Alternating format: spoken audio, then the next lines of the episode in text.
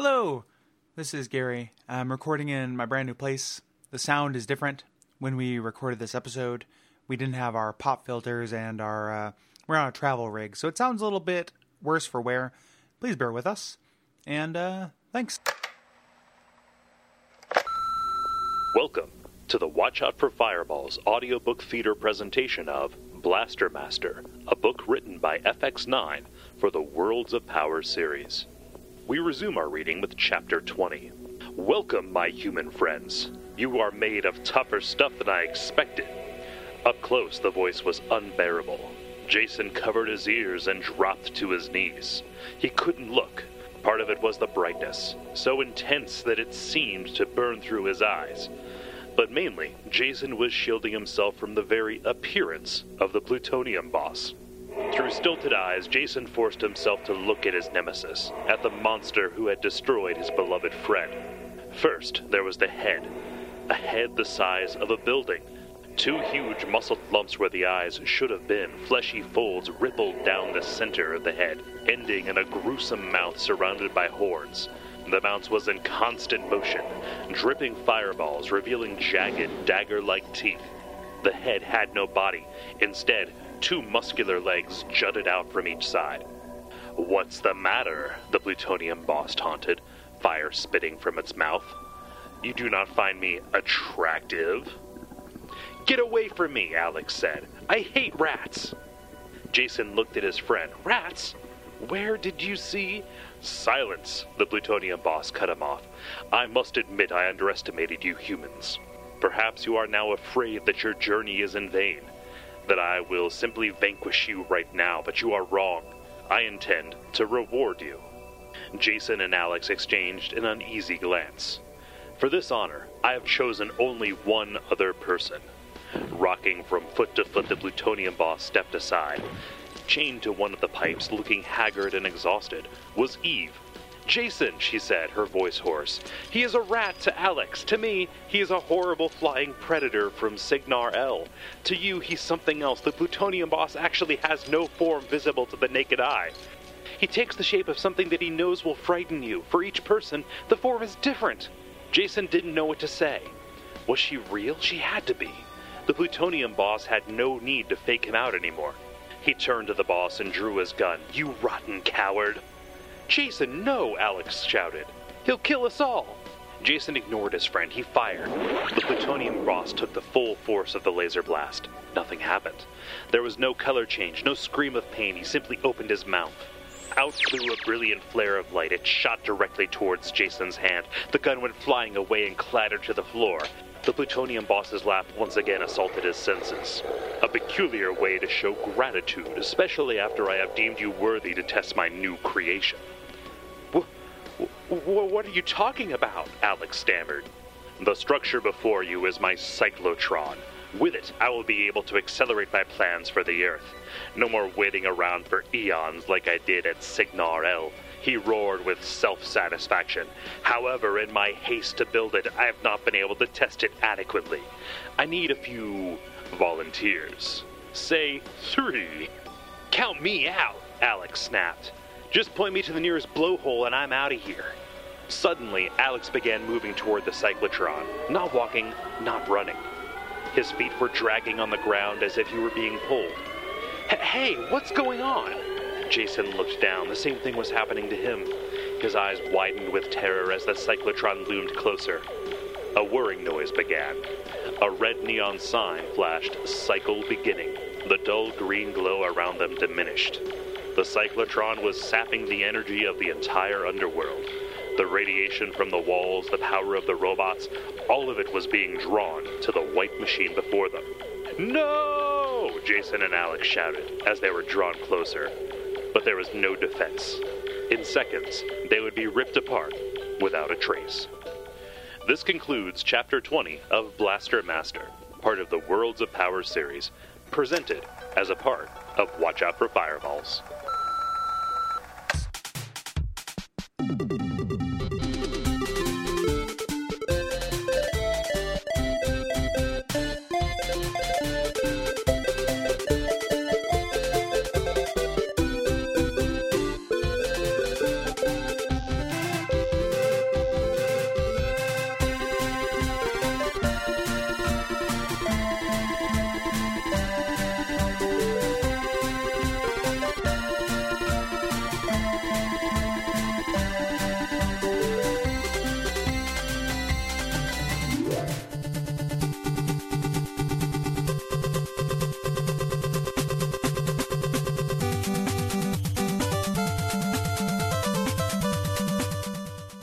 My name is Gary Butterfield, My name is Cole Ross. and you're listening to Watch Out for Fireballs. It is a retro games podcast. Yes, and this week we are talking about Blaster Master, which is a platform game developed by Tokai Engineering and published by Sunsoft for the NES in 1988. Um, this is kind of a lost classic of the NES. Um, like second tier, like everybody loves Zelda and Castlevania and Mario, and then there's your like Bionic Commandos and, and Blaster Masters and Batman and stuff. Yeah. Um, so this is kind of that, and one of the reasons it's so memorable is that this game is like an early example of a kind of hybrid game. There are two modes of play: um, the side-scrolling section, and then this other section, which is an overhead kind of Fester's Quest uh, way of playing, which dams it a little bit, but it's better than Fester's Quest. well, it damns it because this game's success wo- primarily led to several of those top-down Sunsoft uh, uh, games that are not very well regarded, like that and Gremlins 2. Gremlins 2 is not bad. Yeah. Did you ever play Gremlins 2? No, I didn't. I It's- just it's I, kind of good. Like it's yeah. it's. I mean, it's. I didn't even know it was maligned. Like Mm-hmm. Gremlins 2 is kind of pretty good. Hmm. Um, I would say, and I would also say, and this is you know maybe semi-controversial, um, and we're in person now, so like if there's consequences. I'll face them. Um, that would, would this would be the weirdest thing for you to actually get mad enough to be driven to violence. But uh, I think the overhead sections of this game are. Uh, under like underrated, like Yep. Mm-hmm. not terrible. Um, I always thought like I played it when I was young, and I always thought it was terrible because uh, Jeremy Parrish on Retronauts kind of bad mouths them, and I don't think that they're. And I'm not putting him on blast. Like I don't, he's never been like they're you know like it's a big diarrhea dump or anything. Like he doesn't do that. He's just been like yeah, those are the bad sections. Yeah. and it's not as good, but they're not that bad. Yeah. like it's fine. It's just not quite as strong as the side-scrolling stuff. Yeah, I think. I think that so, yeah. So what we're talking about is sometimes you get out of the the, the, the tank that you're going to be uh, w- uh, playing around with, and when you're in the tank doing the side scrolling thing, you're you're making progress. It feels like right. It's light. It's breezy. You feel really empowered. But then you get out and you do these overhead sections. And I think that what makes those a little bit less satisfying is the fact that you're not guaranteed that you're making progress when Well- you're doing that. and the progress you've made doesn't count. Right. So like it is a Metroidvania type game, but the upgrades you've received all go to the tank, Yes, and the upgrades you receive as a person um, are are incredibly fleeting. are fleeting, like in real life. yeah. Um, yeah. Yeah. So it's those two modes, and you know, I can't think of any game I've I've played that does it kind of this I don't know fluidly, I suppose, because you, you've got like Bionic Commando, but those are you know different stages. Like the top-down stuff where it is Commando is like a bonus stage kind of thing. So- like this causes you, you- it asks you to do it pretty frequently to make that switch. Well, and they're both action based because you have you have Yeah. Mm-hmm. things obviously like um, Zelda 2 uh, but that's just an overworld. Yeah. You know, like an, oh, this is more than an overworld. you know, That's my favorite Journey song. yeah, it's, it's- yes, it is. It is. Uh, I it know is that's a Boston song. Boston. That's, Fuck. that's that's what you're going for. yep. There we go. Um, karaoke standards. Yeah. So, um, but this tank that you're in, her name is Sophia. Although actually, that's supposed to be the name of the planet. But Isn't Sophia the- two? Sophia the third. uh, Sophia the third. I like that a lot. she's a she's a prim lady. They, of- they went through a lot of different tanks before they. Yeah. It's dark. I went I went Bluebeard on it, and you went you yeah, you went Heritage on it. But yeah. But um but yeah, you do these kind of like side scrolling things and um it's funny because that is how you platform. So you have a tank that can jump and eventually drive on walls and drive on ceilings and all that.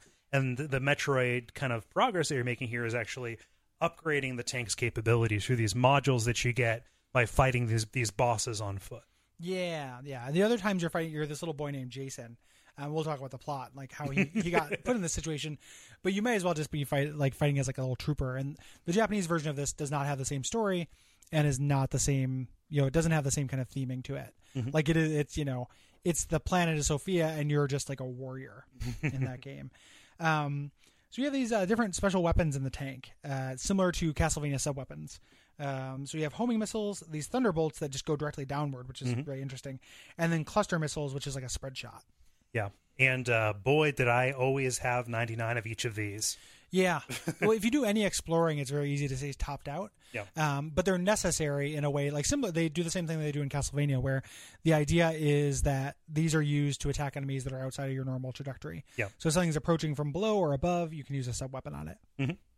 Um, the overall structure of the game is like Metroid. I think leading up to this, we call this uh, a Metroidvania style game, uh, just because there are these different kind of biomes that are interconnected, and you're expected to use your expanded capabilities to uh, to backtrack uh, at several occasions. And boy, oh boy, just use a map because it shipped with one anyway. Yeah, there's there's a map in the manual, and it's not as like so. It's a Metroidvania in that respect, and that's what I called it, and I'll stand by that. But it doesn't have the Metroid aspect of like sense of mystery. No. and it's not, and there's sense of secrets, and it's not as complicated. It just is Metroidvania in that strict sense of like your progress is gated by a tool that you have to go get, and then backtrack to go get through areas you couldn't get through before. Yeah, it's a Metroidvania in the sense that like Arkham is a Metro Arkham Yeah. Asylum is a, a Metroidvania. Yeah, which like you, Yeah. you could argue for sure. Yeah. Um, or like many games are now kind of Metroidvanias, but Yeah. it does that. You know, you're not just getting keys; you're getting verbs. Yeah. You know, so that's the the kind of strength of it.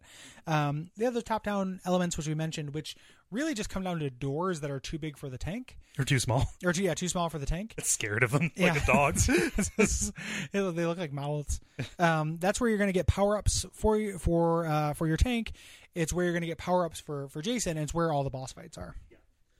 Um, so uh, as you're playing as Jason in these sections, you have these two meters. There's your life, which is self-explanatory, and then it's a little bit like a shoot 'em up where you're getting you're filling this other meter, your gun meter, and it is changing kind of the number of projectiles and the path of the projectiles from like this pea shooter that only goes you know a couple of tiles over to ju- just this massive tangled you know cluster of bullets that will travel all the way across the room.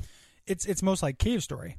Oh yeah, so like it's a cave story in that like the more you get gun powered up uh, that changes the shape and everything but then also in that when you take damage it downgrades your weapon It downgrades so fast. it downgrades really really quickly like life is gained and lost really fast in this game um, life power ups are really frequent and getting used to that kind of push and pull took a little while for me like i'm used to life refill items being a little bit more precious than that and being able to avoid damage more often but this game there's less of that like you're you know even when you're the tank you're very mobile for a tank um, but you're not you know that mobile so you're going to get hit but again you can always refill your life Yeah. and that ends up being the, the case in the top down sections as well but gun power ups are way rarer so it's very easy for those the life power ups you're getting to outpace your gun power ups and just be at low gun health um, to ameliorate that you also have a grenade which uh, has a very very short range and a very very weird hitbox and that's supposed to be like your backup like you have a very i think it's eight times as strong as your weapon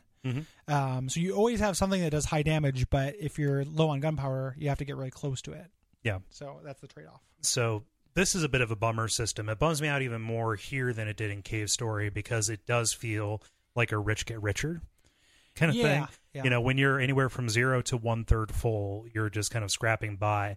But if you have maximum, then you're pretty much just swimming in these power ups because you're felling these enemies. I I found like I didn't think it was that rich get richer. I thought the pro- the reason why it bummed me out was that um, when you're in the top down section, it's a little bit too zoomed in. Yeah. And it's really easy for something to hit you from off screen. Like you're you're pretty plodding and slow, so it's very easy to start losing that that strength, um, like really really rapidly. Um, whereas in Cave Story, like you do kind of gain and lose it, but Cave Story, I felt like um, it, we just lost your power ups slower Yeah. Mm-hmm. than this. Like this just happens quicker because you're gonna get hit. There's like Medusa type enemies that come on, you know, in waves off the side of the screen and shit. They're gonna hit you.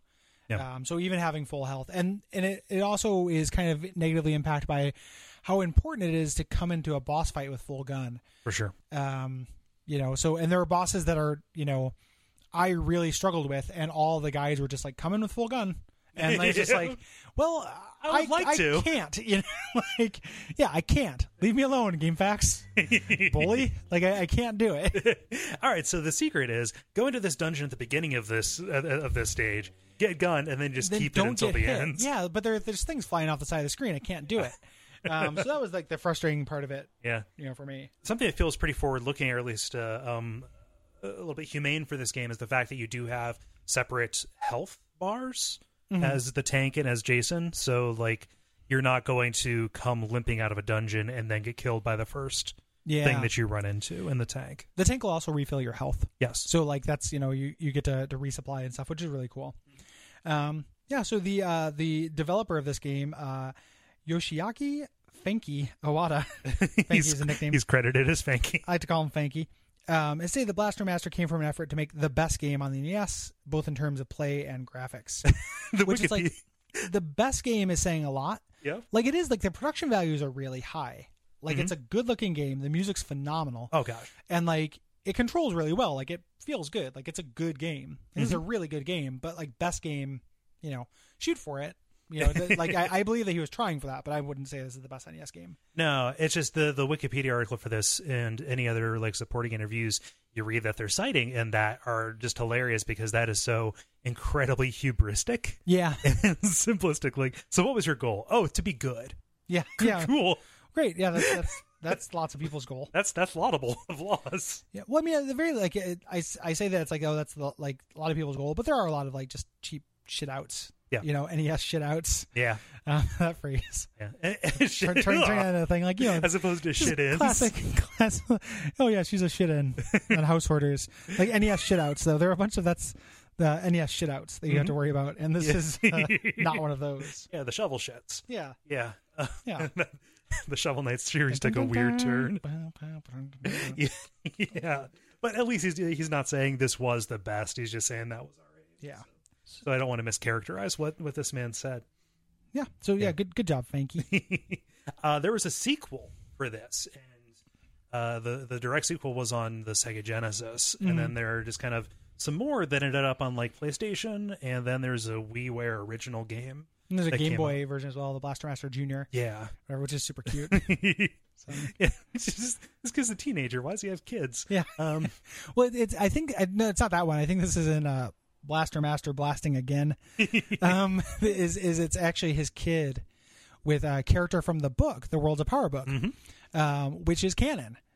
Like that's really strange. well, this has like this crazy bifurcated canon. Like the, the the timeline on this is crazy because most of the sequels are from the American version of the story. Yeah, you have to get the Blaster Master Historia Dark Horse book and finally straighten this shit out.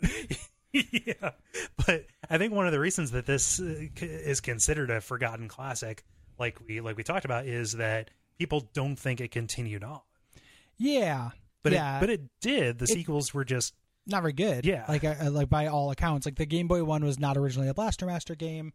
Um, the Genesis one was another development company that like forgot what made the game good. Apparently, you know, Yeah. from everything I've read, um, which is a bummer because I, c- I would could stand to have a you know a good Blaster Master game. I'm curious that- about the WiiWare one though. Yeah, me like, too. I think the only mark against that that I can see, at least from when I looked at it, you know, from when I looked at it, was that it was a WiiWare game, Yeah, and that is just a black hole from which no games. and which means Existence. like yeah, nobody will ever be able to play it in like a year. like Yep. it's just like that's such a tenuous you know platform. um, yeah, so it you know pretty cool. Like I I dig it. I would love it if there were more of of this series because the the basic kind of idea of it, similar to Bionic Commando and how that was rife for a remake kind of thing, Mm-hmm. is this idea of like okay, you're in a tank and then you're in these overhead sections, and the way they interplay is really cool. Yeah. um, especially for when this came out. Like that's that's great. I'd be curious to see what they could do with like physics and stuff, or like to do like some kind of like Super Paper Mario. Yeah, kind of thing where it's the same map but you uh um you know change perspective when you're out of it that would be cool. yeah Yeah, blasting again is in 3D, which like that seems really strange to me. it, it- well it looks like a uh, oh gosh like a blast core Yeah, kind of thing except on yeah. playstation so the draw distance is even worse Yeah. yeah well, uh, tell us a little bit about the the plot, Cole. well do you want to hear about the japanese version or the american version Let's hear about both.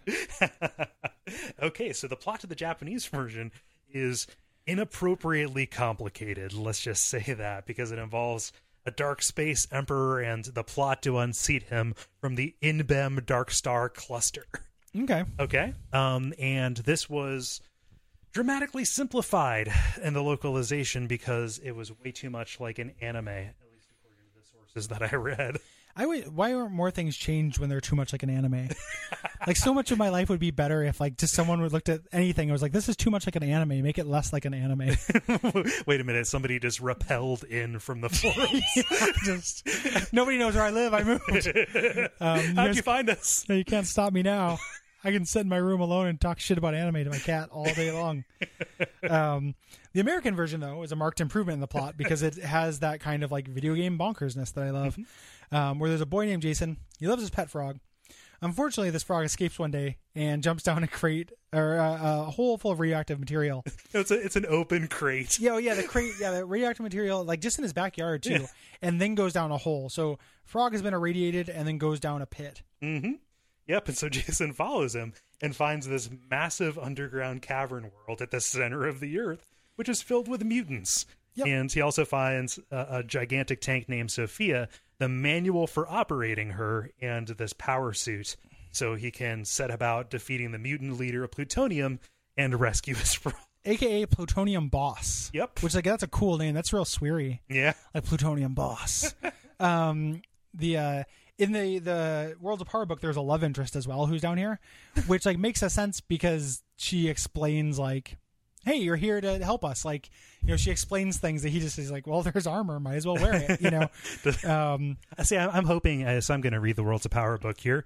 Um, I'm hoping there's like a like a hero's journey arc. Like, d- at any point, does he reject the journey? no, Does he face his shadow? No, no, it's really bad. Like he he spends a lot of time shooting and jumping. like it's just it's it's which is what you do in the game, but that doesn't make for a good novel. Is there is there any uh, uh, implied homosexual pizza eating? like there is at the beginning of Bionic Commando. Um, There, there's overt Okay, homosexual pizza eating, all right. but what a pizza wants to do with another pizza in its own time, well, yeah, no, that's fine. it's not my That's- business. I'm not. I'm not throwing Whatever shade. you do in the box is fine with me. Um, so so we can uh, we can go into these areas and so this is le- this is gonna be less of a beat by beat just because it i- it, it does kind of defy that there's no real progression we can talk about but each of these areas has its own little gimmick and its thing it's trying to you know teach you yeah, um or at least a challenge that it's putting you up to yeah, and and you know with some success, you know some more successful than others. Um, it will be a breezy episode, which they tend to be when we do NES games. Um, that's you know for people who are listening who are disappointed, um, that's by design. Like we are in the throw, we're you know two days away or one day away from Portland Retro Gaming Expo, so Yeah. we did a game that was quick to play and quick to talk about uh, on purpose. Yeah. So, but we're in person so we have that different energy Yeah, exactly. So it'll be quicker, but uh, hopefully uh, you get the same amount of of, of verve.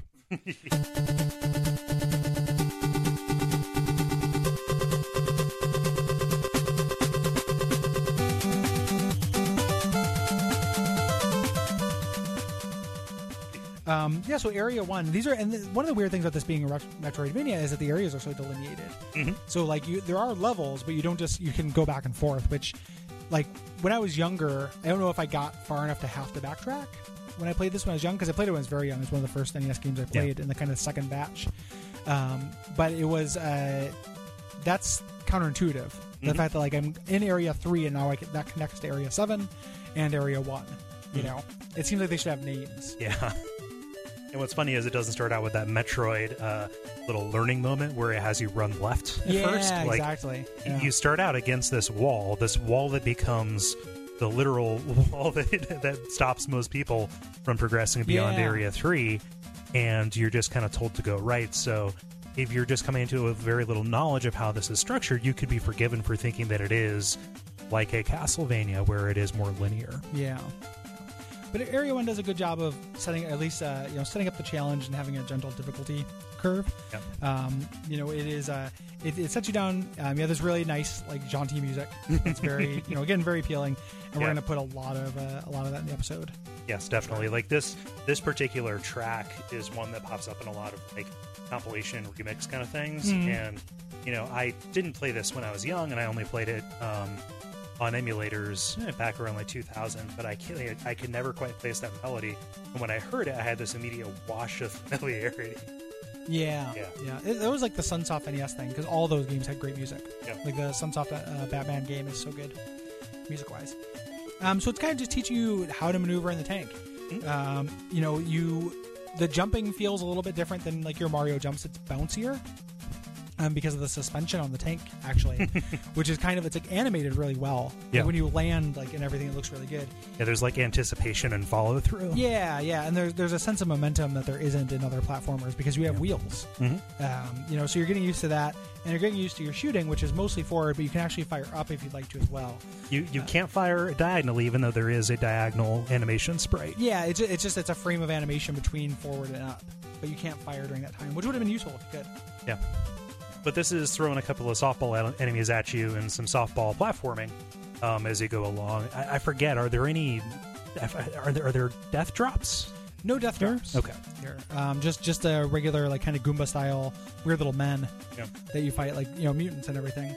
Um, and there's nothing that tells you again you have to read the manual because it's an NES game. But if you want to, you can get out at Jason at any time, which I think is really cool that you can do it at any time. Yeah. Um, it's very rarely useful in areas where you can be the tank. You usually want to be the tank, Mm-hmm. um, and they subvert that later in an interesting way. But for now, if you want to, you can experiment. And Jason um, can't fall. Like you can jump really high because you're a video game character, but if you Yeah. fall past your jump height, you more or less take a lot of Yeah, damage. because you can't. Uh, it's an instant death because it figures out you can't get back to the tank. Yeah, yeah, exactly. Yeah, they have, they have to uh, stop you from tricking yourself or trapping yourself. Even though if you do, like I I watched a, a couple speedruns of this, and the a lo- most of the speedrunning has to do with like you know damage boosting out of the tank, like or, or glitching through the walls out of the tank, and then dying to get the tank back. Oh. So teleporting the tank to you by continuing. Oh, Um, and then to in order to get out of that instant death in the like European version, if you pause, it resets your like fall counter or whatever. So it resets your fall momentum, and you can fall an unlimited amount, oh. What's the what's the speed run on this? um, like twenty six minutes. Down for about six hours is what it took me. Yeah, and like Yeah. that's the thing is we we wanted, I was looking for something like that was like three hours long, but did not anticipate this being as hard as it is. Yeah. So it gets really hard in the end. I probably spent about six hours too. Yeah. So Yeah. So there's a point where you come to a ladder and you can't go down it, and this is kind of where it's telling you to get out. You get out by pressing select, um, and you climb down. And I love how vulnerable you feel, especially like it has you going down to this little cave and having an enemy that you have to either you know avoid or take Yeah. down with your gun, which you can. It's just you're so tiny. well, and you're also way less powerful. Like your gun, even from the start, like in the you know blaster master units or whatever, um, you do like about a third of the damage of your gun. You know, just with your with your blaster, you've in no way mastered it. Yeah, but this uh, this takes you into the, one of those overhead areas, and really, you're only ever contending with these eyeball type things that will um, kind of roll after you when you walk by them. yeah, yeah. At least initially, like they, they up the complexity of the enemies in this, these areas, kind of to its detriment, I think. But initially, I'm I'm down with it. Um, and just kind of some simple traversal, like uh, you know, spiked areas, and and walls and the like. And essentially, like with these overhead areas, you just need to remember to always be shooting because there's probably something on the edge of the screen that could pop in. So Yeah. like, never take your your finger off the fire button. I love the idea of these spikes because they don't look like very wicked spikes. This is like Die Hard. No, yeah, yeah. It the looks boots like were gone when he like found stepping the on suit. attack. Yeah, like it, it would like I could survive it. Um, It's, um, yeah, there's a, there's a turret mini boss which gets you this payload of pickups, and that's really for the majority of these. It's a little bit of a risk or reward kind of thing because you have to hope that you can get through through it and back out. Mm-hmm. Um, you can exfiltrate without losing more than you got by getting to the Yeah. end of it. yeah, and and mercifully, when you uh, finish with bosses, they teleport you back to the entrance. Yeah. but for regular one, regular uh, caves, they don't. And really, like it, it does have this this rhythm of scavenging. Yeah. you know, which is kind of cool. Like you're you're running around this tank, and it's like, oh, I need supplies for my tank. Like I, you know, I'm fighting these worms, and I can't fight them with my regular gun. Like I need to go find one of these caves to look for stuff for my tank. It's kind of neat. Like that. That's like something that I could envision doing if I was chasing my frog, like down into a cave. So Well, it's a universal. yeah, it's It's it's a universal struggle. Yeah, it's the man universal versus thing. man, man versus self, man, versus, cave, be Yeah. a frog. yeah. Man versus self, man versus food, man versus cave. um, I also love how shameless this game is in uh, cribbing from other things because the, uh, the kind of the latter half of this area in the side scrolling, you're in uh, you're in the water and you're fighting these jellyfish that are just Metroids. Mm-hmm. yeah, they look exactly like Metroids. and once you get through the final labyrinth, which has these awesome uh, um, metal masks that look like some of those end game enemies from Final Fantasy IV. I love those things. the- Yeah. the floating heads. Mhm. Yeah, those things are great. The, the the boss of this area is called Mother Brain. Yeah, in all of the materials I saw. I wondered if that was a fan name. May- It may be, but it's pervasive. Mm-hmm. Um, and so we should talk about like kind of how the boss fights work. Like, Yeah. you go through this labyrinth, and then you go into a, a room that's clearly a dead end. Um, it gets dark. You fight on this like kind of striking black background whenever you fight the enemies. Yeah. which I kind of dig. Um, but the when you're out and about outside the tank, you're not very maneuverable. Is kind of the issue. So like, and a lot of the enemies just have these. Um, they're designed like shooter bosses. When you're comparing the power up system to a shooter, like it's like, oh, this thing is a big centralized creature that's going to have things spinning around it. Yeah. You know, it's just going to keep doing that. And they're kind of designed like shooter bosses, but you're just not maneuverable enough to dodge really. Yeah. You know, so it's like some of them become become like um just you know hammer on the button and see if you can wear it down. Like I I won so many boss fights in this game by the seat of my pants. Like just barely defeated them.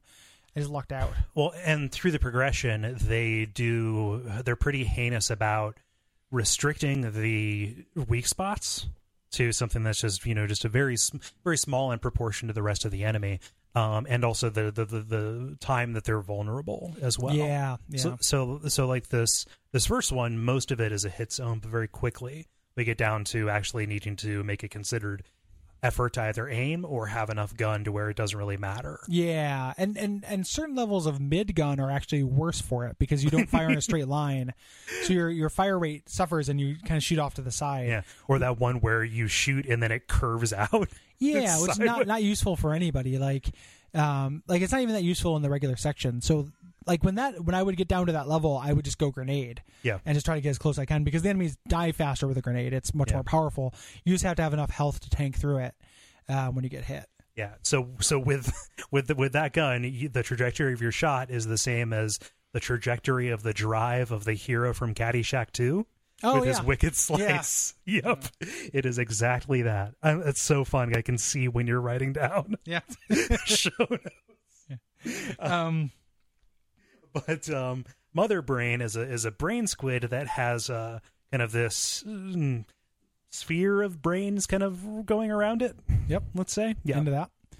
Um, yeah, but you just you just kind of attack it. Like the, early on, they don't do enough damage to make it difficult.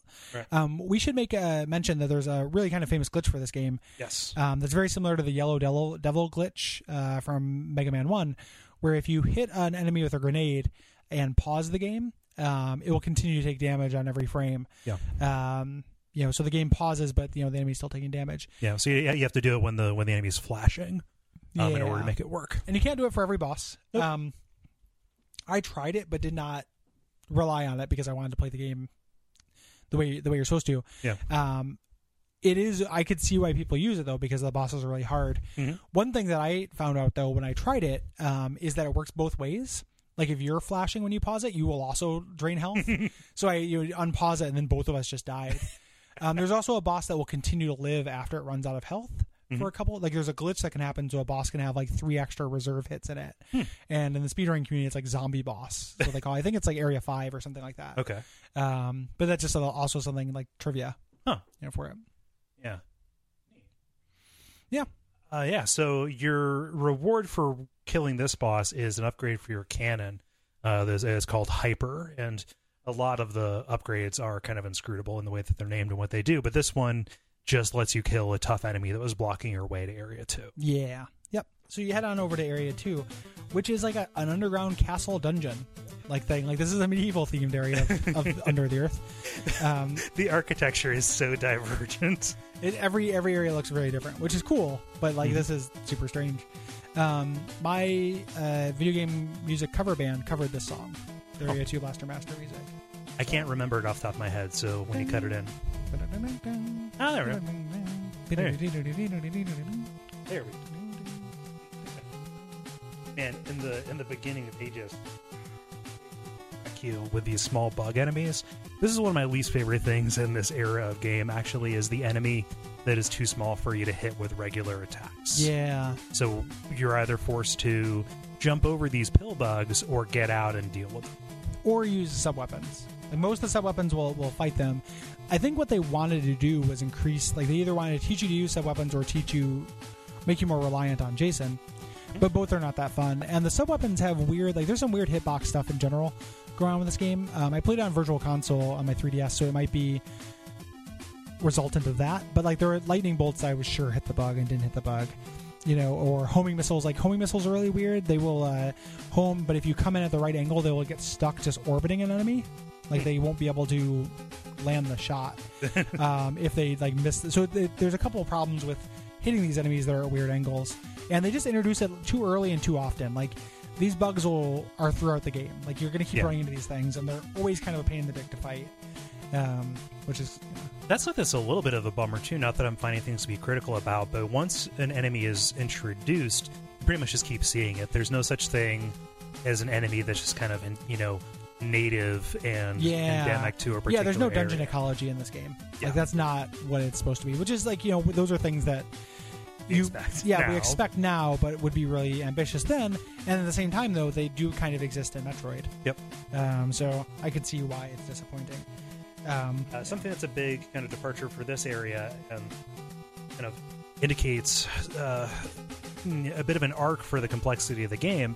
It starts being maze-like now. Like you have these gigantic screens uh, with kind of complex networks of platforms, and we're going to see that for the next couple of areas before it kind of reverts back to being more linear. Yeah, it does. It does that. It has like a, a more open middle, which is kind of weird. Um, and you know, again, like the game shipped with the map. You could also, if you were mapping yourself, this would be very easy to do on craft paper. Yeah. Like this isn't that much of a problem for the game. Like when I was playing it, I was like, at my initial response was just like, "Ah, I don't like mazes that much. But um, and the reason why I don't like mazes in these games or 8-bit games is because there are fewer visual signposts to know where you're going. Yeah. So like when everything kind of has the same kind of color palette, it's harder to to know. Uh, but it's actually not that bad because the the game gives you the tools to do it, and you know, And it, it- like I use maze very lately, insofar as it's more of a uh, traversal challenge Yeah. than like a navigation one, because you're aware of kind of just the the, the macro layout. You kind of know, oh, I'm, if I head down, I'm probably going to get where I need to be. yeah, Uh, this is also where they introduce some of the uh, lava acid, yeah. purple liquid that I don't know what it's supposed to be. It's purple drink. yep, it's Puts you in scissor. a- yeah, yeah. It's it's sizz- sizzlerp. yes, it is si- sizzler. Yeah, having dinner at the sizzlerp with your Yeah. uncle. no, Sizzlerp is the sizz- the Sizzlers. Uh, Is that when a sizzler burns down? You get a sizzlerp on your phone. yeah? no, I can no. order unlimited Like, meatballs you know how- from home. You know how Taco Bell has Baja Blast? Mountain Yeah. Dew? yeah, that's their equivalent. Yeah, Sizzler. Sizzlerp. um, yeah. Th- th- so this is introducing a lot of complexity right away, like mazes and death pits. Yeah. It's not instant death, but it is, you know, hurt hurt you. Mm-hmm. Um, it's also the labyrinth that you get to eventually. So there's a lot of game that we're just bypassing because it's Yeah. Mm-hmm. just maze. Like you're just jumping over things and shooting things. So you'll you'll forgive us for that. We're just hitting the themes. Um, but when you actually get to the maze, the overhead section of this, the mandatory one at the end, it's also difficult. Yeah. Um, it's more maze like. Um, there are more enemies and fewer uh, power ups. Which like we should mention, you actually get power ups from shooting these blocks. I think. Yes. And they uh, respawn instantly as soon as they leave the edge of the screen, which is I have found really useful because you can kind of like farm if you need to Mm-hmm. for shit. Um, they'll you know they're more they'll sometimes they'll respawn power ups with Yeah. them or they'll be random ones. So like it never hurt me. It was just kind of like oh weird. Like every time I turn my back, I have no object permanence, like a wall, or like I have absolute object permanence. Wherever I turn my back, there's a wall. Like it's like it's not there's nothing. It just fills with matter. It's kind of like, is there a name for that delusion that you don't like? You you think people go, yeah, well, yeah, it's this lack of object permanence. If I Yeah. Hmm. don't see you, you don't exist. Never mind. Yeah, no, I, I just you said that, and the reason I laughed is because there's a there's a particular screen right at the end of the game where that becomes real real annoying. Um, Mm-hmm. Yeah. but yeah. Uh, it's good here. It, it kind of seems, and I, you know, people who know more about the game than I do uh, can can speak to this, but it kind of seems like uh, there are some kind of fixed caches There are. especially toward like at the Yeah. end like this is the reward cache and then there are the uh there are the ones that Yeah, the, yeah, they're they're reward caches, but there are they can can spawn as well. Yeah. Um, the boss here is the Crabulus.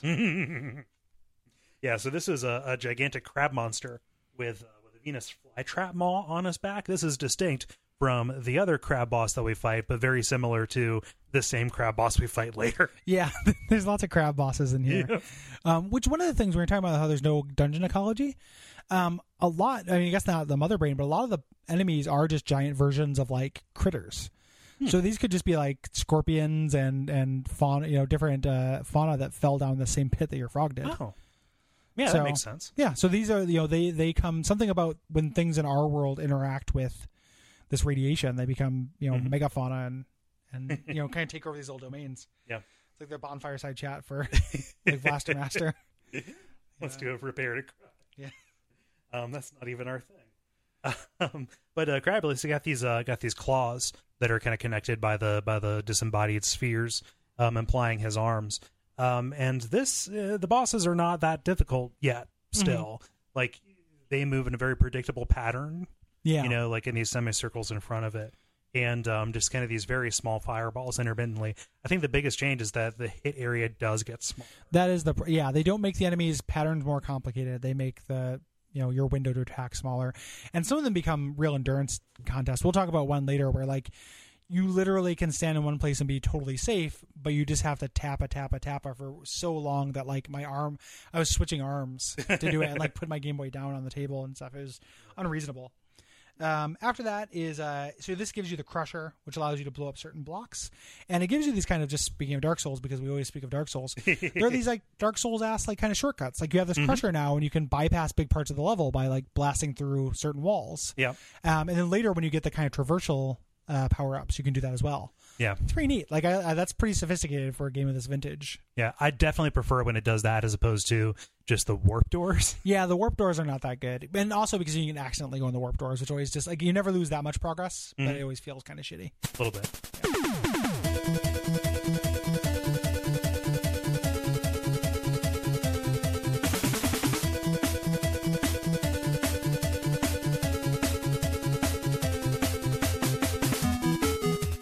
Yeah.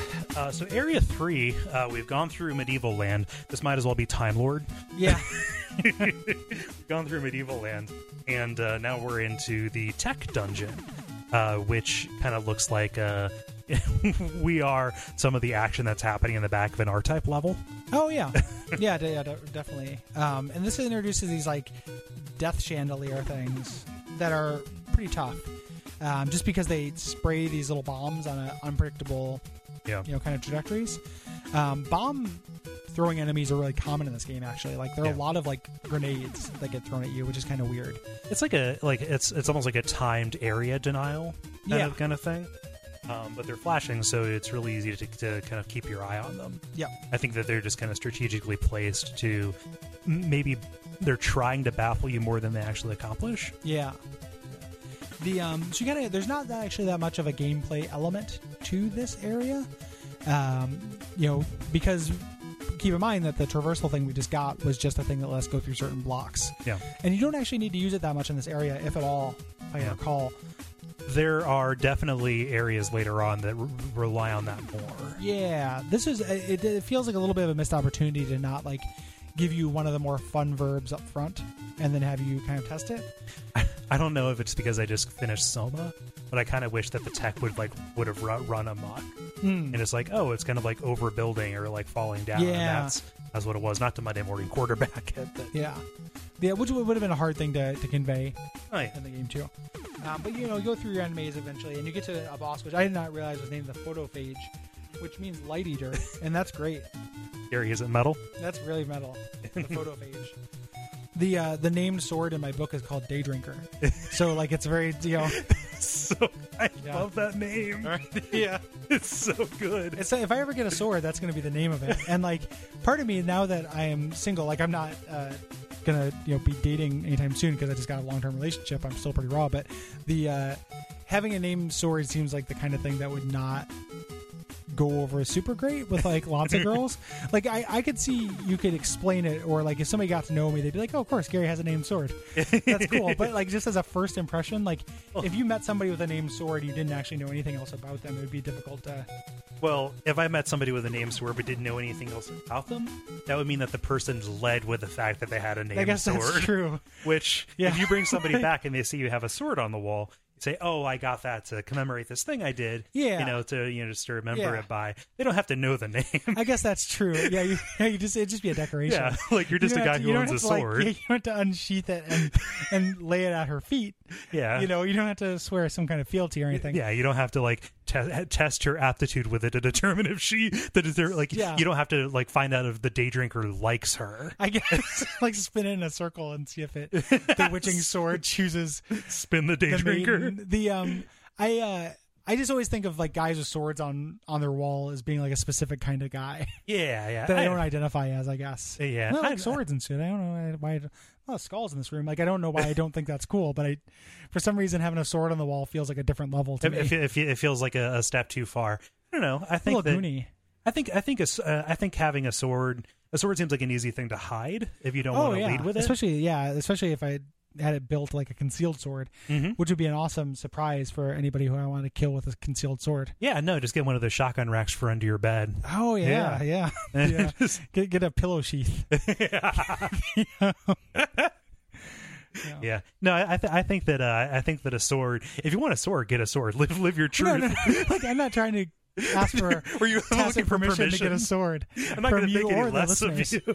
Um, But I guess I guess what I'm saying is you probably don't have to have as many hangups about it as it seems I like you probably have, don't. It's true. Just because you know, it's, yeah, it's it's probably true. Also, because if I wanted to get like the sword from the book as a memento, I could, yeah, and that It's- wouldn't be that weird. No, no, it's Yeah. kind of like, oh, I wrote this thing, and this this Yeah. sword reminds me of this thing, and yeah. I would like every to. time carry I this look at around. the sword, I'm like, oh, it's the thing from the thing. Yeah, You know, so exactly. it's- So, I like that.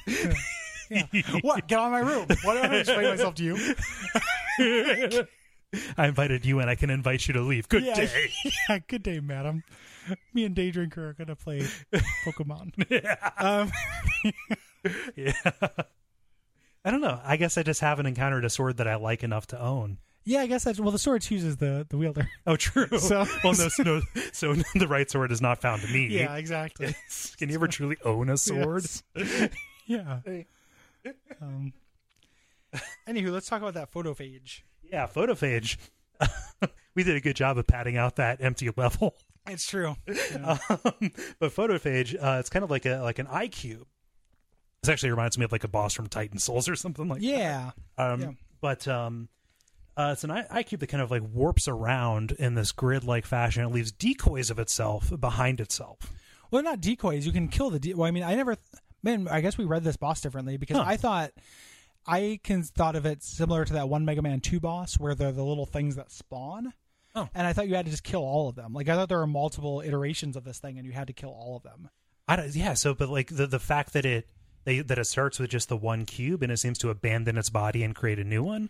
There's like this definite arc. up yeah, and no, down. it, it kind of yeah, kind of moves in a direction. Well, sometimes it does, but sometimes it'll jump from side to side. yeah, Like it'll be on the lower right, and then that one will stay, and then it will teleport over to the left. Mm-hmm. yeah. I'm, tr- I'm hand motioning, which I shouldn't do. I'm only doing it because we're in person. When, when I Um, describe it as an arc, what I mean is like it spawns a, a bunch of these until I got the sense it was spawning a bunch of these until it ran out, Okay. and then it like what it was doing was like transferring or jumping its consciousness from one to another, and that's why like certain ones of them would wake up. Only one of them would ever be active, and Yeah. after he spawned the maximum of them, you were you started destroying them. Like that makes sense too. I just thought that there were. I wonder if you kill it fast enough, you stop it from. That would be the test, like whether you Yeah. whether there are a finite number of them that you have, or a minimum number you have to destroy, Mm-hmm. or if you are quick enough on the trigger, you can stop it from destroying more. Yeah, I just thought there were just enough, like there's like 16 of these or whatever, and you just had to kill all of them. yeah, Um, I actually like this was I think maybe the last boss I really like in the game. Like it's hard, but I still like it because Mm-hmm. Yeah. it's it's unlike any other boss in the game. it has an idea behind it. Yeah, yeah, yeah. You know. um, Which you can't say that for every boss in Blaster Master. Right. Yeah, but like it looks really cool. Like it feels like it fits into the you Yeah. know, like it fits in with the blackness almost. It fits in with the technology too. Like this is the tech area, so this is Yeah. the weird tech cube boss. Yeah. Um but yeah, like other than that kind of moving around it does uh kind of these spread shots or like these homing star kind Yeah. of things, but that isn't really as dangerous as it moving around. Yeah, like the way that uh, I ended up taking him out was just dr- figuring out. So I knew the pattern of where he was at, and then just getting there and just slamming on the grenade button, like right next to him. So trying to kill the new version or the you know the iteration or whatever one it is as fast as I, it spawned, because they they don't take very many hits individually. Right. It's just a trick of whether you can get over to him while he's vulnerable before he leaves a you know a husk or deactivates you know that version deactivates or whatever one it is. Yeah. Um, after you beat him, you get the hover um, ability Yeah. for your tank, which allows you to do what it says. Um, you have a very limited amount of like juice for it, Yeah. and uh, you want to collect this. You can collect this before you get the ability, and it will actually count for you. So you can fill up your hover meter before you actually have hover. Yeah. It won't show, but it's worth collecting um, because you actually will need it pretty soon. Like right away. Yeah. For some reason I was out of it. I think maybe uh, in backtracking through the area I used it up just kind of like, "Wee, I can hover now." Yeah.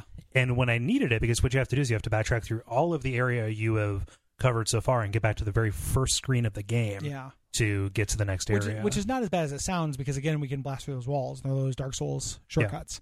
yeah. And also, like if you're not Mm-hmm. stopping to take detours uh, through these areas or through the through the labyrinths, like this the you know the, the platforming world is not that huge. No, not at all. Um, but yeah, so you need to use the hover, and like it's not a toy. like you're not supposed to have fun. Like this is a very limited resource. Which baffles me because double jump. If I'm given double jump, I'm going to double jump. yeah, and it, and it is useful just in dodging things and stuff. And it, the physics of it are really satisfying, but it's just such a precious resource. And I'm so adverse to farming that like I don't want to use it up. Yeah. Because there are other points later. Like this is not a ability that they give you and then forget about. Like there are other points later where you're going to need it as well. Yeah. Um, but here you're using to climb the wall that was the thing that was immediately to your left when you started, which I think is kind of neat too. Like it's counterintuitive and people got stuck on it, but it's kind of cool that like, oh, this world is actually goes in directions you didn't think. Yeah. You know, that's pretty neat. Mm-hmm. Um, yeah. Yeah, but you climb up and then you descend through this tree Yeah. into the sewer. yeah, you get to the sewer level of this game, which is very maze like. Oh yeah. Um, like extremely maze like, and it's a sewer level, so everything looks the same, Yep. um, which is a bummer. Mouthful. Yeah. Yeah. Um, but this is kind of neat because it shows you where you're ultimately trying to end up. At the beginning, there are these locked blocks. Yeah. Um, so you assume, okay, I'm looking for some kind of key, and that ends up being the the module that you that you get at the end of this Yeah, stage. yeah, which is kind of a bummer because it's a key and collecting keys is never that fun. Yeah. But it is uh, it is cool that you have a goal, and it also helps to know where you want to go afterwards. It gives you a sense of direction, Yeah. which is really valuable. Especially after this big leap of faith that you made. Yeah. You know. Um, the uh, the overhead areas in this in this section are some of my least favorite. Um, Because of uh, the robots that you fight, like it actually there are plat there's platforming in it. You can't jump, but there are like pathways through water, and the water is instant death. That doesn't bother me, but the robots that just kind of home in on you and shoot you um, are a bummer because it took me a long time to learn how to strafe in this game. And once you can strafe, they're not that big a deal because you can shoot and dodge. Until then, though, when you press the dodge, you're facing that direction and no longer shooting. Huh. So until you can strafe, they're really hard. How do you strafe? Um, you hold down the grenade button. Oh wow.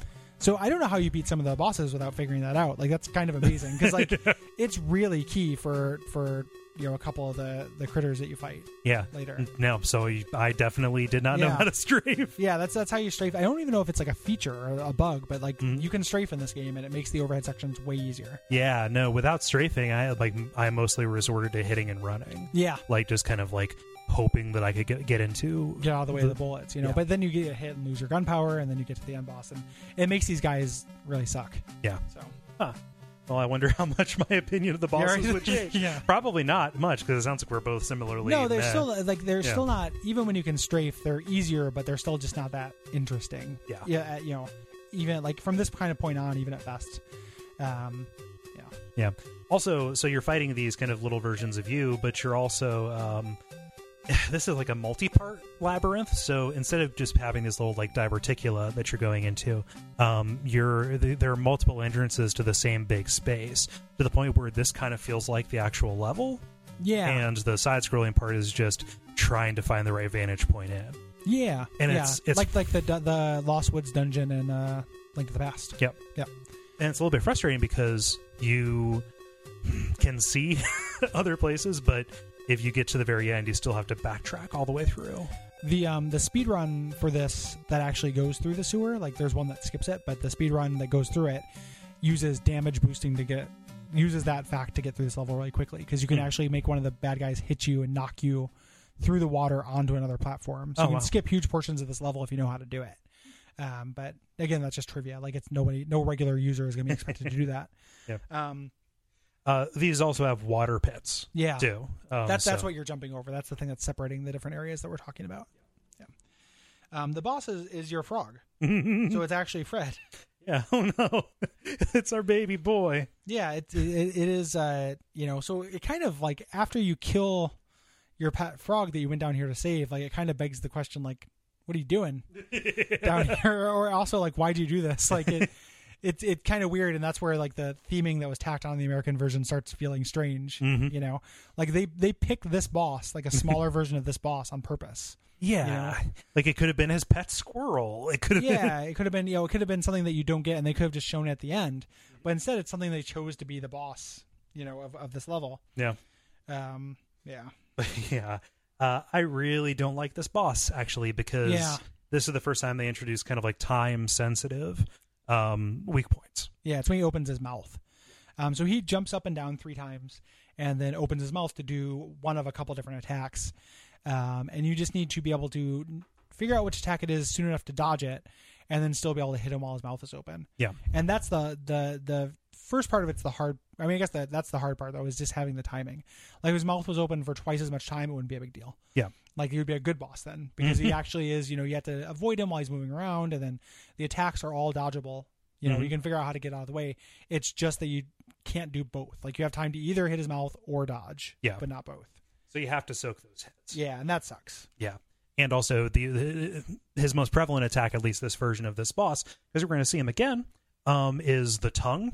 Oh lash. yeah, yeah, And if you are trying to attack him from the front, I eventually figured out to attack him from the side. yeah, Um, but if you're trying to attack him from the front, you're just like right in the line of fire. yeah. And, and Get a licking. you can argue that that's uh, training you for the next time you run into this guy, but then also the last boss Yep. has some elements of that. But it's still kind of a bummer, just because again, just numbers. Like it just should have been a little bit more forgiving, I think. Um, but you get that key that we need to go back to the uh, the beginning of this level. Yeah. Um, and yeah, Yeah, it's pretty cool though because uh, I don't think the game does this enough to to use the key on the second block that you need to. You actually, you actually have to get out and climb over Mm-hmm. the level. I wish that it did more of that. it makes sense actually. too, because like a, a a door can or a car cannot use a key. You use a key on a car. not, not the other way around. Um, the uh, they do more of that getting out stuff in this next level, which I ended up really liking. oh yeah, Um, this is area five, which is the water level. it's Meridia. Yeah, it is very similar to, to Meridia for sure. Um, in that, like as the tank, um, you don't have the ability to get around water yet.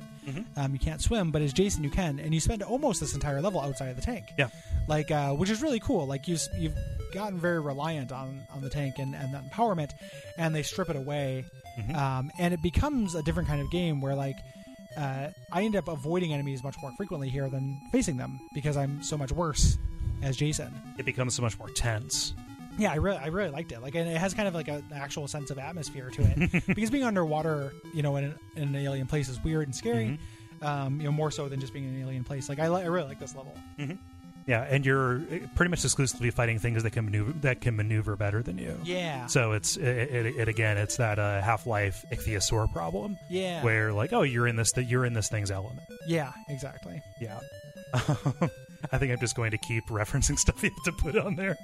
Um, I, I it's still, it's still my. I, I'm trying to come up with like the rule. I'll write a backer blog about it at some Uh-huh. Mm-hmm. point. But like the rules about what I'm going to take show notes on, and the the Ichiosaur is what made me do it. But I think as a general rule, I'm not going to do it for games we've done for the show. yeah, I Like think uh, it's- I, I think that, that seems like a good thing. So thus, Lost Woods not in the show notes. Mm-hmm. Yeah. Half Life Ichiosaur is specific enough yeah. to show up, but this is the last time it's going on the House of Leaves list.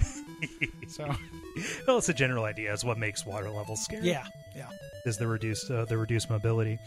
Um, so this level has a great gimmick, um, and kind of not very awesome enemies. Like the new thing that it introduces are these boulder enemies, but it's still more just more bomb throwing. yeah, yeah, and the like scuba men, Yeah. which are just maneuverable like regular soldiers. But I think the idea, like, they're not that great, but the idea is just you're not supposed to fight them. Mhm. Like you need to avoid them. Yeah. Um, What's funny is like effectively the boss for this comes halfway through the level yeah, because this level level has a turn. Yeah, because you, uh, which is the uh, hard shell. Another crab. Yep, another another crab, um, a, a trickier crab, and the way that this crab works is that if you have maximum gun health, you can position yourself at the bottom of the screen in the center and just tap, and you'll win because your maximum like the highest your projectiles will destroy the enemy's projectiles, and at highest gun uh, level your projectiles will go, will destroy them and go through them if you have even one notch less than highest though um, when he gets to his third phase and he just starts really spitting out Yeah. bubbles like crazy um, you won't out damage him like your projectiles will just get stopped on his bubbles and you won't be able to hit him during his times that he's open Oh, so it's like or at least i found so it was a real bummer like otherwise you, it's either boring or really hard and not you know it's never that like it's never interesting you know yeah. so So without knowing that, like I didn't know about that uh, tug of war that you're playing there, and without knowing how to strafe, this actually ended up I kind of ended up going into a little bit of like a bullet hell trance as as as as I, as I did more damage and as the projectiles got more intense. I started focusing on just like I need to find safe areas on the floor yeah to let me like okay I'm gonna get an opportunity to get a shot here, but it's gonna take a lot of dancing to get there. which would be cool if he, if uh, he didn't take as many hits to kill. Right. Like that would be fine, but he just he takes so much damage.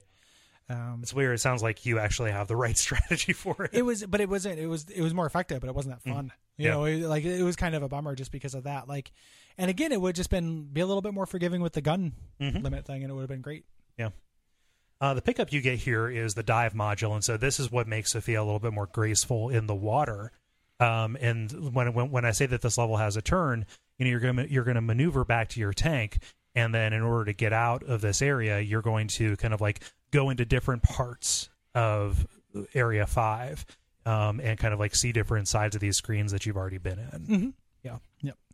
Um, on to area six, which is an ice level, um, the game. So it is your tank and yourself are slippy at this point. Yeah, and that is frustrating, especially in the top-down sections.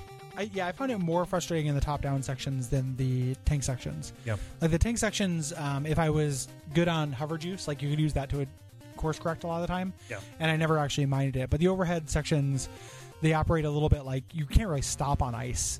Yeah. Um, so you just kind of they just put a bunch of cheap, you know, slip and slides that Yeah. led to spikes. Exactly. Yeah. Uh, the toughest part about the side-scrolling sections is that they bring the mines back in a big bad way. Yeah. So they will set up these runs again where you slip and slide into them. which, which is like clever defense if you have a place where people can't control where they're at like put mines there you know but it was frustrating too Yeah. Um, so this is kind of one of the places where you have to start making your own path Mm-hmm. through uh, through ice blocks. I thought that was kind of clever. I wish they did a little bit more of it, but they're just kind of like here is a door up here towards the, st- the top of the screen, Yeah. and a big block thing. So you just kind of have to creatively make your own platforms. well it comes back in a, a lot in level And the eight, ne- next which is- area. yeah or in Yeah. the next area and in, a little bit in level 8 um, maybe not level 8 maybe I'm thinking level 7 but I really like the the level that's themed around that Yeah. it's really really fun um, yeah so you uh, you know you move through this area it's very linear but it's you know uh, difficult because you can't move you know well and it's just messing with that sense of traversal that Yeah. you've kind of mastered throughout the game Yeah, and this is like we're on the downward climb um, of level complexity. Yeah. Here too? Yeah. So Yeah. yeah, you just it's a kind of a beeline to the, the last little maze where you fight the frozen crabulus. You just, like which is like something that happens to crabs. Yep. Like for food they get frozen.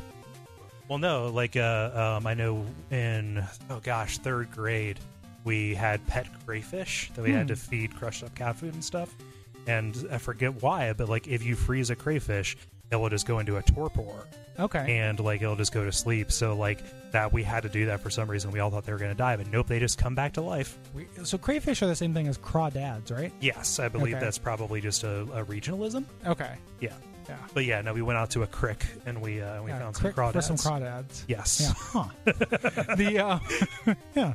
Oh. Here, let me spit out my chaw. Yeah. Crickjaw. um, yeah, it is a. a so this crab is a harder version of our regular crabulus. Mhm. So kind of a bummer. Like crabulus was fine. this crab. When did this crabulus become sexier than that crabulus? like, Has science gone too far? I don't know. But uh, the only real difference here is that he just has more beam attacks. but Yeah. It's kind of just the same. There maybe like he it just takes increases longer, the too, just frequency. health. Yeah. Yeah, just like a numbers thing. Yeah. It sucks because, like in general, the bosses look cool. Like you're fighting these big, massive sprites. Um, I wish that they hadn't run out of juice. Yeah, for sure. I mean, each individual boss looks really beautiful and is, is you know pretty coolly designed, but they just reuse them too often.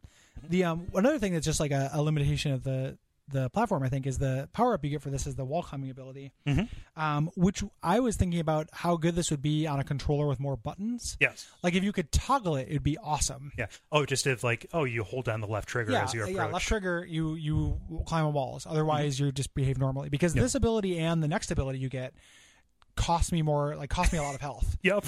um, through getting used to it. And like, it takes a long time to get used to being able to climb up walls now. Mm-hmm. Um, but you can't climb up ceilings, so it's like you if you go to the edge of a platform, you have to jump off. Otherwise, you'll start going down it. Mm-hmm. Um, but then when you get to the next little bit, when you get to where you'd be on the bottom, you just fall. Mm-hmm. And that they position a lot of spikes there that will kill you for that. Yeah. So you have to unlearn everything you know about platformers because normally you can just skate right off of the edge of something, and now you cling to the corners. Yeah, yeah. So it, it, you can get used to it. It's not like insurmountable. You have two areas to do it, and Yeah.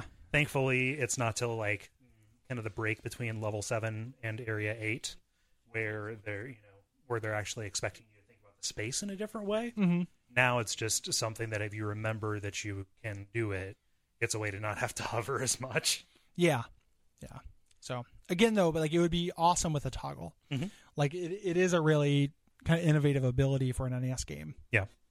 Um, and this lets you kind of again you do another backtrack through to world two, which is kind of like the uh, the hub of this area um, to get to area seven, which is the fire area, which has just intense, intense music. Like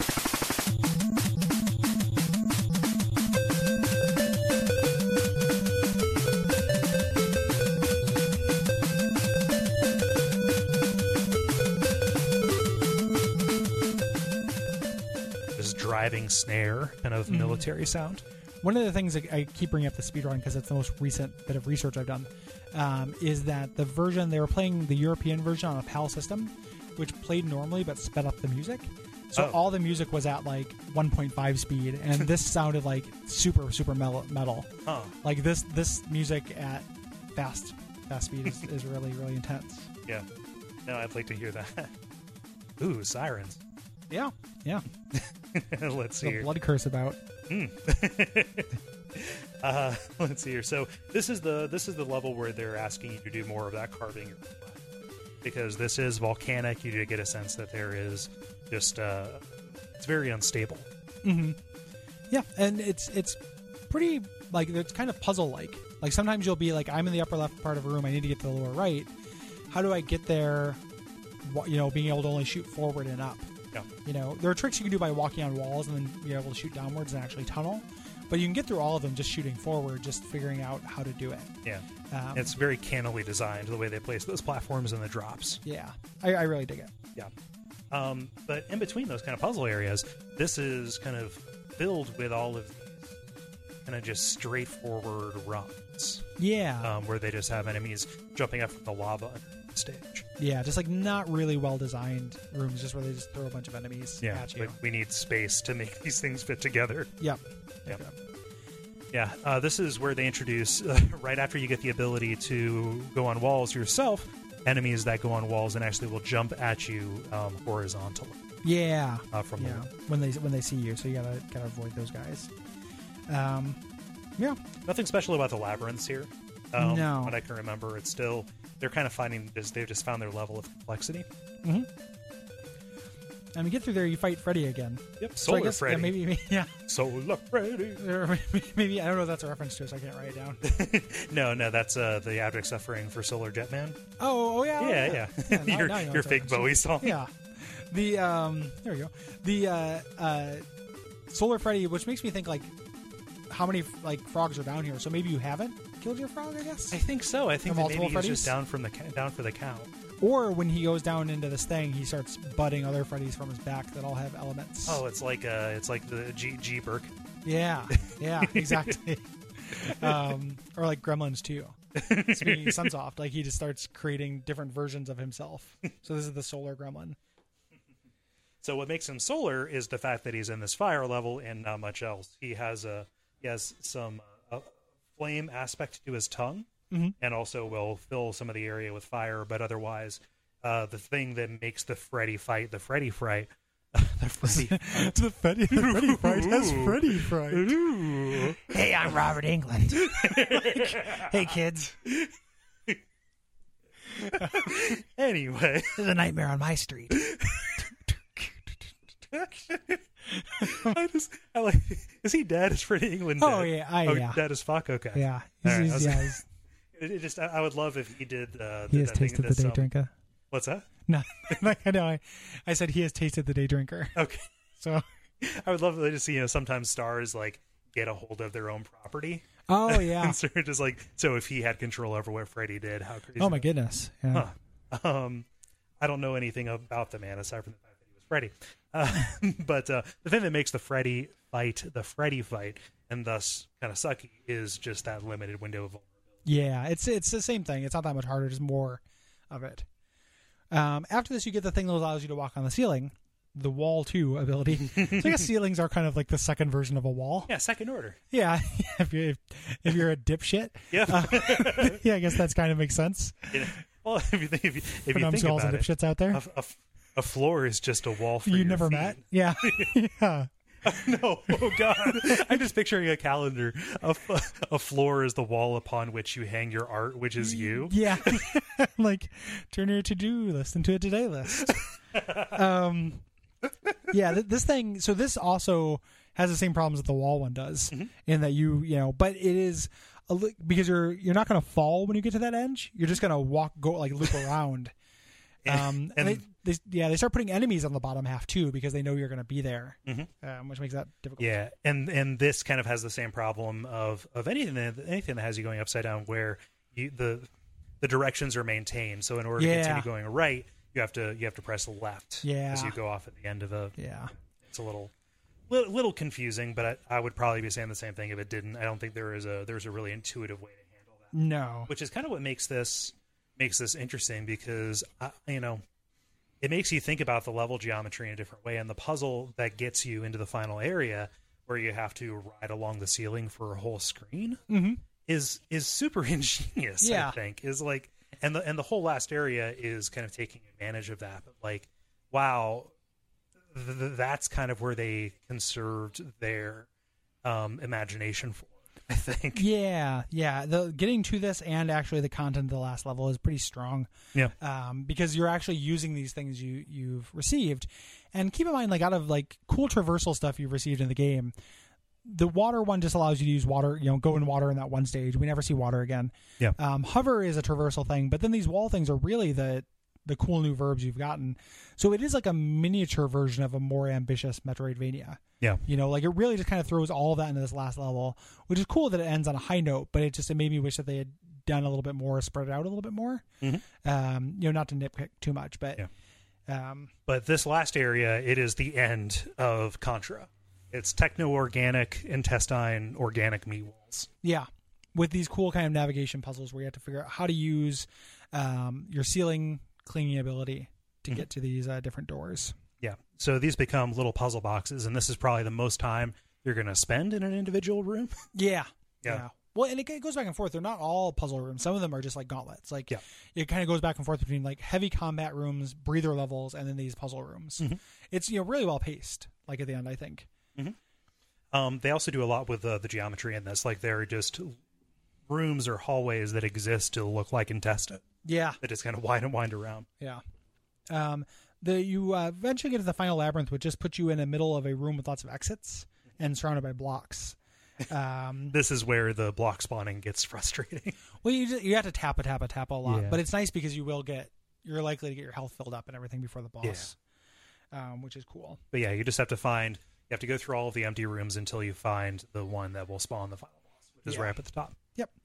Um, and you fight the plutonium boss, um, which is on the cover of the game. So it's the super sweet monster you saw at the cover of the game, who I think looks like uh, like a an, an anatomical chart of a lady's reproductive system.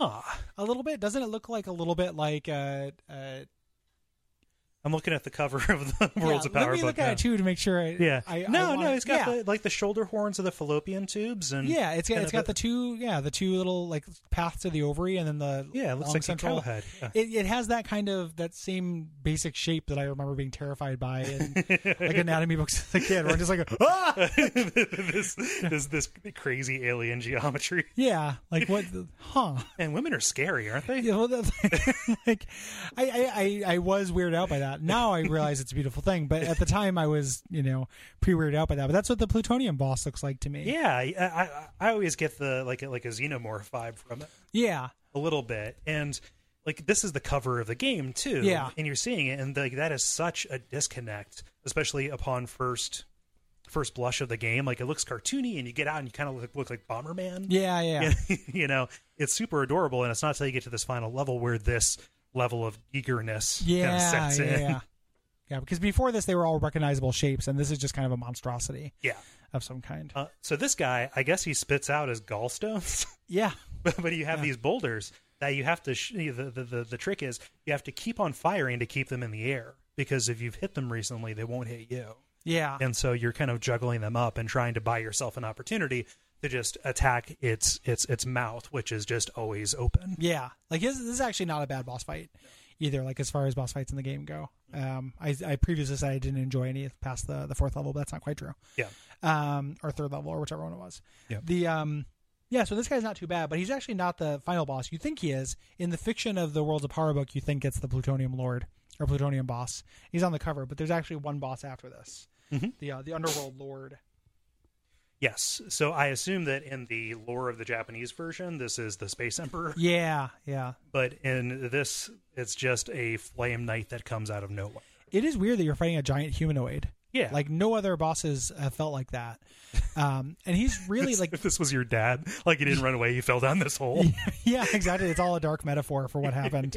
He put you in the I sad got sack. in the cradle in Yeah. the zoo. Um, the uh, but I don't think you're really equipped to fight this guy fairly. Yeah. Um, I there's like an exploit you can do where you can get into a blind spot.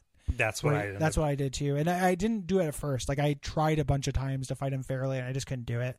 So I ended up doing this exploit. Yeah, but he has a flame whip and he's got a shield. I never tried to attack him from the from the shield side. 'cause Yeah. I was kind of in survival mode. Does that do anything? No, it's Okay. just an uh, indicator of his life. Okay. So as his you takes he takes more damage, his shield starts breaking down. Mm-hmm. Yeah, but it's a little bit of a breather, honestly. Like you know, with that with that uh, exploit where you can get into his blind spot, I didn't feel it so much like it was an exploit. It Mm-hmm. was just kind of like noticing his pattern and noticing the angles at which he could Yeah. he could attack. So Yeah. What we're talking about, just in case it doesn't make sense, is that like there's a place you can stand where he can't hurt you, yeah. um, and you can just stand there and. But he hammer on moves him. around super quickly, so you have to kind of like always be Yeah, fixed. yeah, he's just so fast. Like it, if I, you know, I got, you know, I did good damage to him before I did the exploit too, but I wouldn't have been able to do it without strafing, Yeah. Mm-hmm. just because you just move so much slower than he does.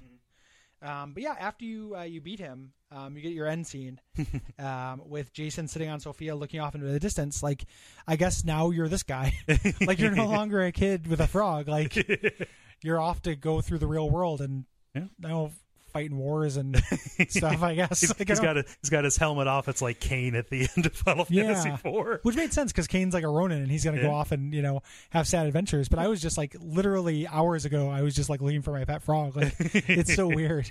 Yeah. Um, also, Freddy is there. Like Freddy's Oh, yeah. sitting on top of the car with you. Yeah. So Yeah. he e, either you weren't killing Fred or uh, he got. You were shooting some sense into him. yeah, exactly. exactly. You blasted him into into mastering his own his own Ooh. form again. That's the title. Makes sense. Mm. Yeah, exactly.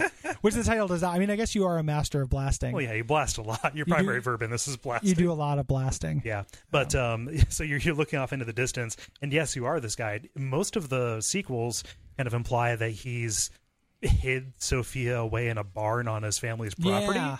Yeah. and like whenever there's more trouble from the underworld he he he puts on the boots again Which is pretty cool. Yeah. Like, it's a cool premise for a, for anything. Yeah. You know, cool boy adventure. I can get down with a boy adventure. like- commander keen yeah, exactly. So Yeah, the- exactly. It's all like that. Yeah.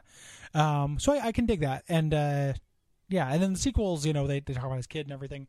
Yeah. But that, that's, uh, that's more or less Blaster Master. that's blaster master so i'm happy we did this because it feels like we're rounding out the different kinds of nes platformers we can do i mean last year around this time we did contra and little little, Little nemo, Nemo, yeah. you know from these two big developers and you know sunsoft has mostly been present on abject suffering in the network Yeah. so far um and yeah it's just great to get a different a different view into this i'd love to get like some nes era like how kind oh, of stuff Sure. you know as like our next uh, nes platformer Yeah. It would be tricky though, because I don't want to do another Kirby game. yeah I Like I suppose feel like that's we true. did the the the Ur Kirby like you know the best Yeah. not the Ur but the best Kirby game yeah um, already. The um, but yeah, there there aren't like the NES because as much as I love it, like when it came to platformers, there are only so many ways to do it successfully, and we are trying to get all of them. And I'm glad we got uh, this one because I remember liking Sunsoft games as a kid, which is weird, like because they have kind of a bad reputation because there are bad Sunsoft games. Um, they don't exclusively have a bad reputation, but they have a mixed reputation, I guess. yeah i mean i like my affection for sunsoft comes from the batman game Yeah, which is which is really good. But and I I like that game a lot too, and that would be a good thing to do at some point. Maybe you know that is balls hard.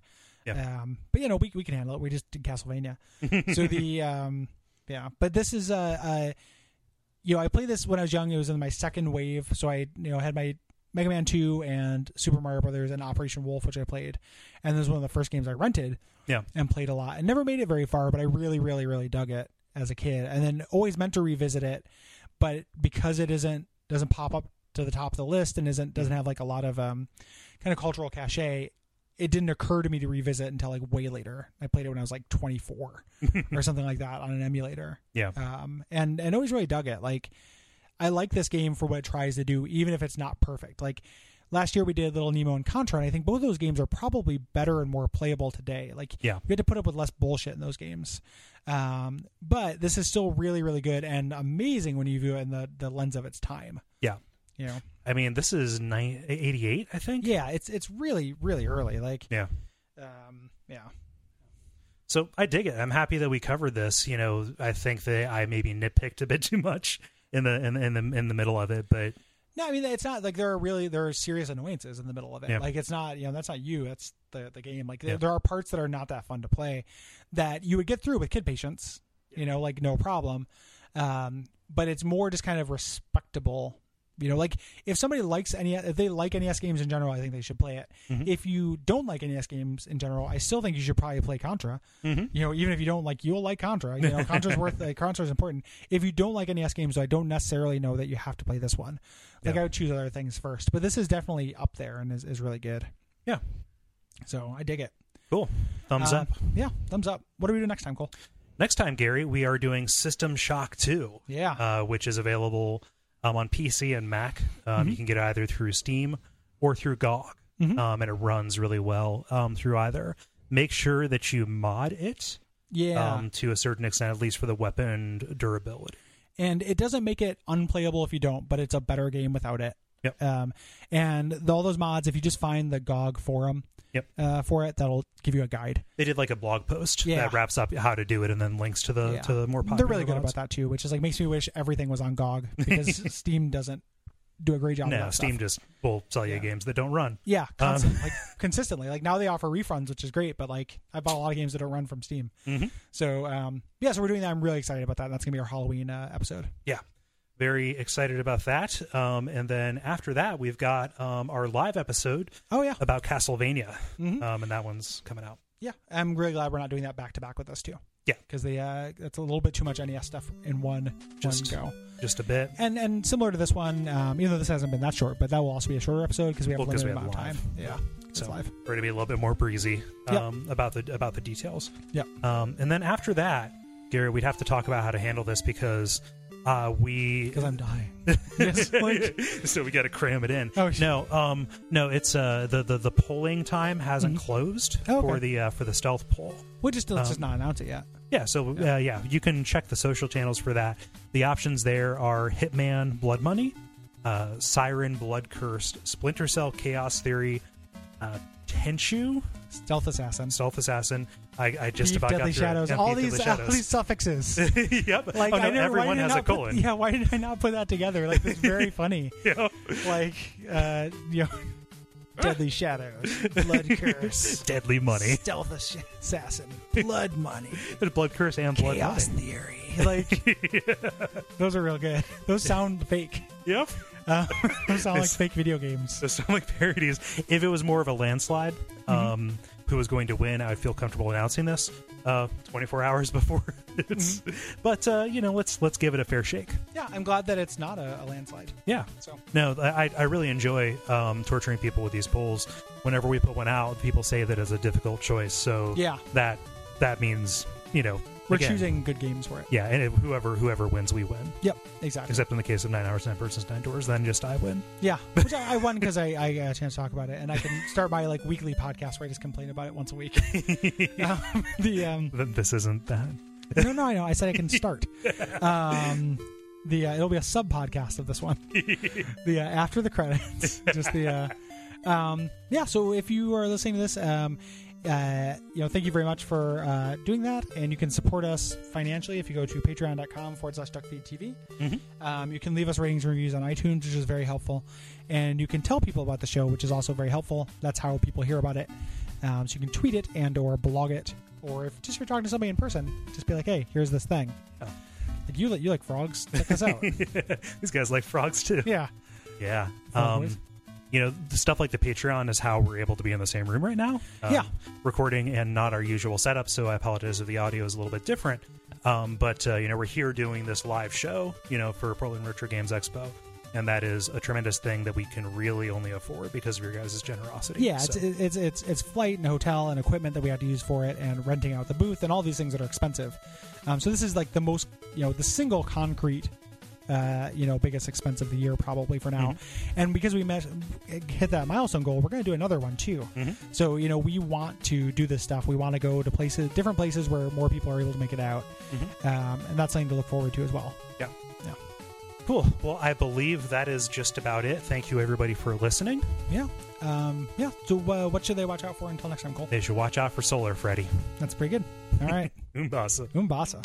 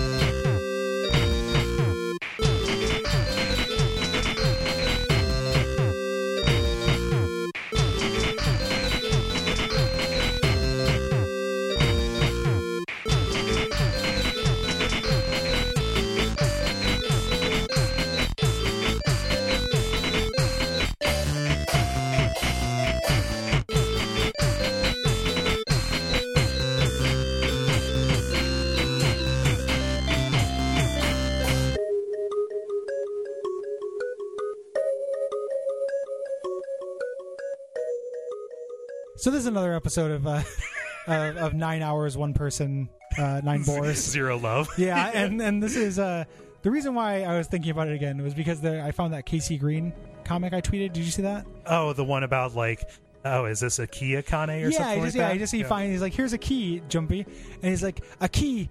I don't know, and looks at the key lock, and he's like, "I can't tell." That is to say, I'm not sure. I'm like, and it was just like, "Oh, that's really well realized for multiple reasons." Like, yes, he's si- not saying anything, and yes, because how I, boy, you can remind me if I if I complain about this in the episode, but how often do they take fucking inventory of door keys they had in that game? Oh, you know, we like talked every, about that. Yeah, okay. Every time it's just like, what? This symbol? It's strange. It looks like this. That's the symbol for Jupiter. Look, dog, we already fucking went over that when you picked up the key like an hour ago. Yes. Multiple people have told you that's Jupiter. Like, I remember it. Wait, wait a minute. This key is a female sign. Well, actually, that's also Mercury, which Yeah. is represented as Hermes, the god of keys. Yeah, which you know. Like, somebody told you that already. these keys don't matter. Yeah, like, yeah, even if you're even if you're oh my like God, paying yeah. attention to like the shell game they're playing with it, like Yeah. and trying to figure out what impact that has on the ending, it doesn't fucking matter. No, it, and and just remember that you have it. Like it's in Uh-huh. your pocket. The whole thing is you're going through doors. Why wouldn't you remember the keys that you have? Like you're somebody's going to murder you. Like you- Like, no, they're just playing that lounge music. yeah, yeah, play, play, yeah, play me off. They're going to murder you, Jumpy. Jumpy. You're drowning as far as you know. Yeah, exactly. Like the love of your life is going to burn to death, and you're not doing. You're just like, you know, stammering. but this wait, I don't. Yeah, but that is to say, This has been another episode of nine, nine hours, one person, zero love. yeah, nine boars.